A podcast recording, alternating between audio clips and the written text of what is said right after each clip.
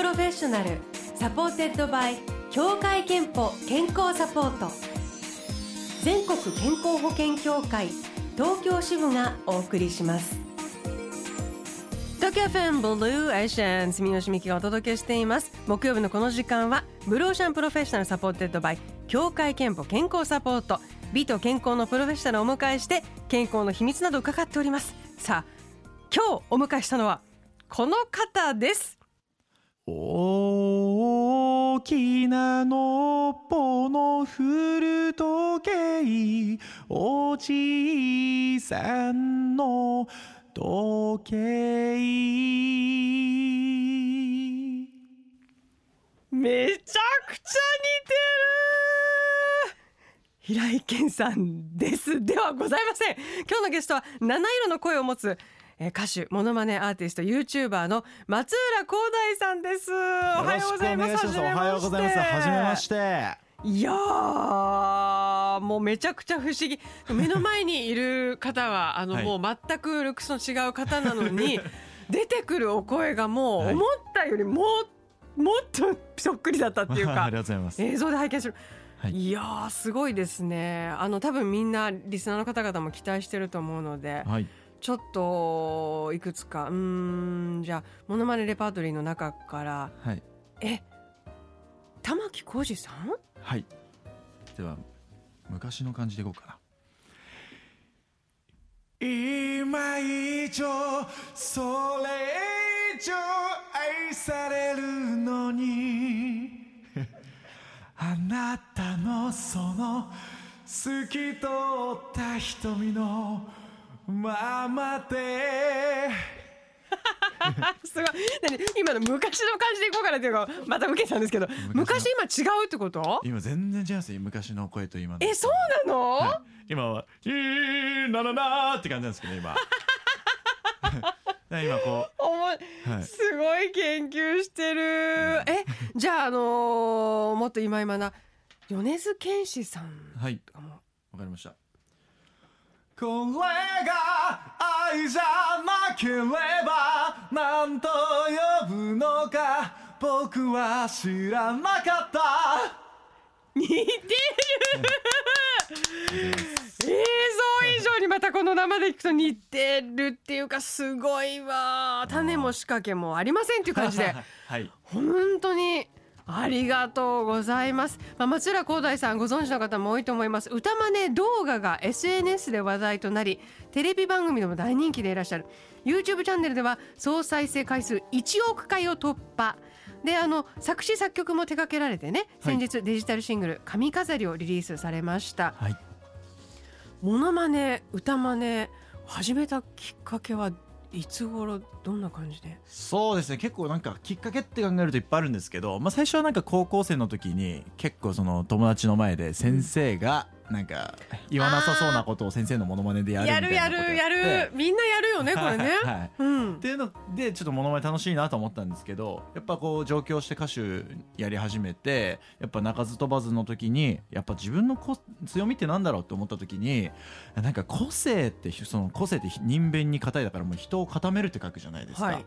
だからこの個性じゃなくてなんか自分はこう柔軟性が自分の武器なんじゃないかなと思ってそこからこうモノマネ動画を発信し始めて。固まらなく柔らかくいろんなものになれるっていうところ、はい。あじゃあもう歌手になろうっていうのが先だったんだ。そうですそうです。へで,、はい、で今となってはこうしてラジオにもねこうして出させてもらってなんか逆にそれが今柔軟性が個性になってるみたいな、ね、なるほどなるほど、へでも才能が途中だからモノマネの才能がやっぱり、これはやっぱり上手な人できない人と同じみんながしてみることでもうん。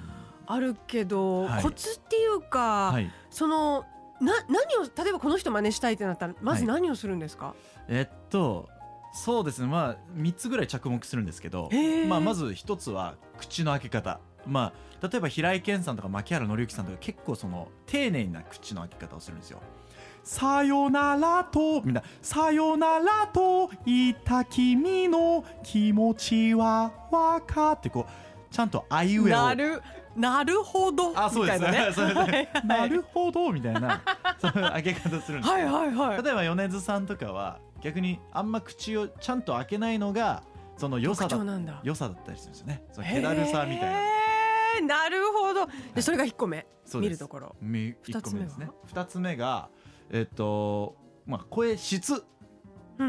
声質。これ口の開け方じゃなくて声質なんですけどこれは例えばえっと喉仏の位置を上げるとこうあーあーあーこう高くなったりもするし、なんか黒田さん小袋さんみたいな声出したい時はこうやってちょっと下げてあーあーどんなに小さなつぼみでもってこう。似てる。わこういう感じで。喉仏の位置を調整するっていうはい声質とか、た声質。あまあどこの辺で声を要は形成してるかですね。はい。あと息の量とか、うん、でこう調節して。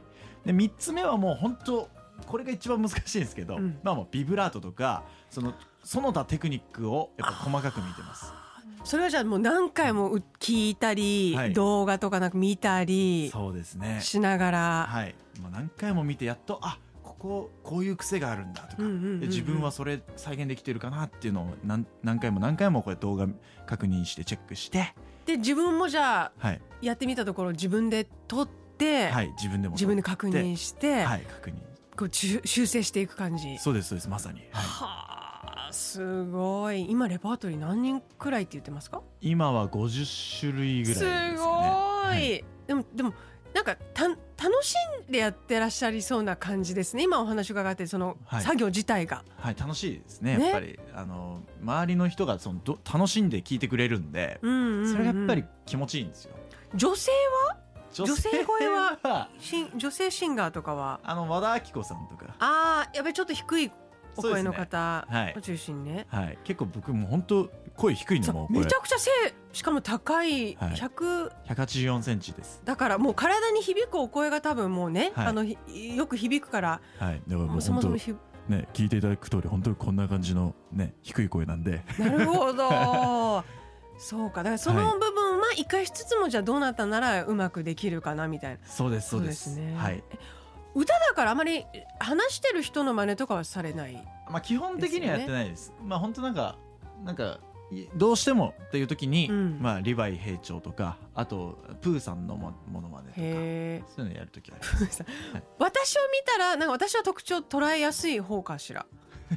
どうだろう。でもなんかその例えば英語の発音とかめちゃめちゃ良かったじゃないですか。ブルーエッシェーあアイシェンなのかわかんないですけど そそのその感じとかめちゃめちゃモノマネできそうですよね。なるほどね、はい。ありがとうございます。えっ、とそれであのさっきね、作詞作曲もなさると申し上げたんですけれども、はい。あの先日リリースされた髪飾りというこの曲なんですけど、はい。なんか TikTok の企画から生まれたということでどういうふうに生まれた曲なんでしょうか？はい。それこそ僕がモノマネで、まあ、米津玄師さんのうん。モノマネで、まあ僕が作詞作曲してそれをモノマネで吹き込むんですよ。うん、でその曲を街の人に聞かせてまあ新曲ですって言って聞かせるんですよ。それ信じるか信じないのかっていう企画を TikTok でやってしたらまあほぼ100%あの騙せて。はい。へえすごい。でそれを今度はあの、本当に楽曲フル音源化というはい。そう本当反響をいただいて TikTok でもその300万再生以上されてこれはどうなんですか、その松浦航大としてはい「髪飾り」という曲出してますけど、はい。米津さんのモノマネの曲ですなのか、はい。自分の曲ですなのかどどう自分の中ではこう捉えてるっていうか？自分の曲なんですけど要するに米津玄師さんの声で歌ってるっていうところにこうなんか面白みがあるのかなっていうので、まあ、要するに曲自体は自分の作詞作曲それはそうですね、はい。それはそうですよね、はいえーではその面白さを味わっていただきましょう、はい。えーではあの曲紹介お願いいたします。はい。それでは聴いてください。松浦航大で「髪飾り」東京 FM 80 Blue Ocean Professional supported by 協会けんぽ健康サポート。今日は松浦光大さんをお迎えしております、えー髪飾り。あのやっぱりでも松浦さんテイストが入ってますよね。はい。ねだからそういうところにちょっとあのなんていうかこう不思議感っていうか何かこう、心ざわざわ感みたいなのがあって楽しめるなというふうに感じました。ありがとうございます。ます。さああの後半はですね松浦光大さんの元気健康の秘密を伺っていきたいと思うんですが、はい。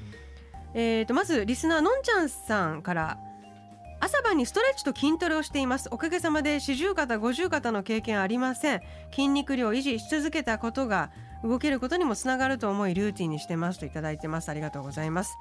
どうでしょう？松浦さんはなんか健康キープのためにやっていること生活習慣とかありますか？いっぱいあります。何でしょう？僕はえっと日向ぼっこですね。日向ぼっこ、はい。へ日向ぼっーこは本当にいいです。どこでやるんですか？あの河原とかで。はい。すごい。なんか、ま、ちょっとあの漫画みたいですいや本当に河原でやるんですよ。でも本当にそのうん。河原に本当同じように日向ぼっこしに来てる方が何人もいて、へはい、だーからおじいちゃんおじいちゃんおじいちゃん松浦古代みたいな並びでもう本当日向ぼっこしてます。ただ本当にベンチに座ったりとか。あもうベンチそうですね。コンクリートのなんか椅子みたいのがあるんですよ。え。そこに座ってもうひたすら太陽眺めて。えただぼーっとしてるんですか？そうです。まあそういう時になんか新しいアイデアとか思いついたりとか。あそういうのもないですね。ない！はい。もう日光に集中してます。へえこれ本当によくてビタミン D がやっぱね肌で 合成されたりとかしてはい。でそのビタミン D がねカルシウムの吸収ねよくしてくれてってことはカルシウム骨良くなるから精神も安定するしそもそもセロトニンも出るからすごいね素晴らしい。すごいいい効果あるんですよ。だから本当あの老化だけその、あそうね。そうアンチエイジング的な皮膚がね皮膚の日焼け止めしっかり塗ってね。はい、でもあのそのビタミン D 作ってくれるのは、うん。その UVB の部分なんで、うん。だから詳しい。そうでし日焼け止め塗ると UVB って弱い紫外線だから、うん。カットされちゃうんですよ。だからこれねあの顔だけ日焼け止め塗ってここはその腕と腕かは塗らないみたいなのはすごいいいんじゃないかなと思ってへえすごい、はい。えあのなんか心の健康はじゃあどうですか？何かやってることありますか？心の健康だったらまなんかね僕最近プライベートアカウントでツイッター日記始めたんですよ。あー鍵のかかるあのご自身非公開アカウントにして、うんうんうんうん。はい。であの日に日頃なんかすごい思ったこと悔しかったことうんうん。嬉しかったこと、なんか出来事何でもいいから書くようにしてて、うん。そうするとこうあのその書くだけでまずちょっと心晴れるというか、だしまあこういうラジオの場場所とかあと自分のライブでも話せる話す種になるんですよ。ああ、確かに忘れないからね。忘れない。だから一石もう23兆あるなっていうので始めました。うん。素敵。もうなんかいろんなことがちゃんとなんていうか言葉言語化されてるのが素晴らしいですね。さっきのモノマネのメソッドもそうですけどね、はい。健康と向き合う機会健康診断には行っていますか？あのもう本当にこの年になってちょっと体調崩れてきたんですよ。だからあの気になる部分増えたんで本当に行かなきゃなってすごい思ってます。今年こそ本当に行こうと思ってます。最後に松浦光大さんの健康の秘密伺いましょう。健康の秘密はまるまるですでお願いします、はい。健康の秘密は太陽とカレーです。太陽とカレはい。ーカレーも好きなんですね。カレー大好きで。やっぱスパイスは本当に健康にいいじゃないですか、ええだからスパイスとあとは日向ぼっこです日ね向ぼっこです。ありがとうございます、はい。えー先ほどご紹介したのんちゃんさんには3000分のクオカードをお送りします。あなたの健康の秘訣もぜひブローシャンホームページにあるメッセージフォームからお送りください。さあ最後に改めてライブのお知らせがあります。えっ、と11月23日からジョイントコンサートが始まるそうですね。はい。はい、そうなんです。どんなものでしょうか？はい。では11月23日、うん。えー、あからジョイント始まるんですけどえっ、と荒牧陽子松浦光大歌真似最強ジョイントコンサートというはいそうです。もので。あの荒牧陽子さんと僕で、まあひもうめちゃめちゃ歌まね歌モノマネを披露して、うん。でなおかつちょっとスペシャルコラボレーションも見れるんじゃないかと。いうようへなちょっとねそのモノマネ好きには結構いいライブなんじゃないかなと思います北海道福岡大阪愛知ではい。開催、そうですえっとふそうですね。北海道福岡大阪愛知あと東京もあります。あ東京もある。はい。東京もありますのでぜひよかったらねホームページとかで、はい。あのチェックしてみてもらえたら嬉しいです。あと松浦光大さんのねデジタルシングル「髪飾り」これ好評好評配信中で、はい。YouTube、TikTok でも数々の動画が楽しめますので、はい。えー年末年始にも多分モノマネ歌マネ番組にもはい。多分ご出演になるしあのいろいろと楽しみです。はいえー、と今日いろいろと本当にあの似てて感激したんですけど、最後の最後あの、はい。一つおねだりしてもいいですか？おねだりはい。あの東京 FM といえばのお一人ビッグアーティストのはい。方のお名前がちらほらこのレパートリーに書いてあったので、はいはい。山下達郎さん。わうわーなの？ーいや難しい。ちょっと自分それ難しいですね。あそうなんだ。はい。やっぱり難しいですね。ちょっと先輩もすごい上手な方たくさんいて。えー、ああその意味でも、はじゃあ僕はまあでも心込めてじゃあやらせていただきます。わ嬉しい、はい。ありがとうございます。いきます。あなたと二人で生きてゆきたい。それだけで何もいらない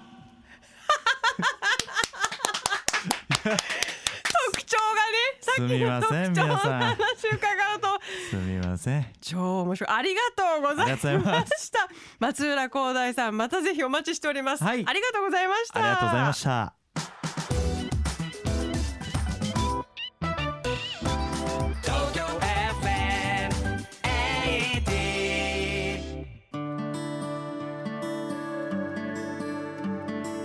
なたの健康をサポートする協会憲法東京支部からのお知らせです今国内で400万人以上の方が心の病気で通院しています。心の病気には誰でもかかる可能性があるんです。特にストレス度合いが高い働く世代にとっては職場全体で社員のメンタルヘルス対策に取り組むことが大切です。心の不調を早期に発見し職場復帰への支援を行うなどメンタルヘルス対策をしている企業では社員が安心して働くことができます。まずは心の病気について理解を深めることから始めてみませんか？ Blue Ocean Professional supported by 協会けんぽ健康サポート。全国健康保険協会東京支部がお送りしました。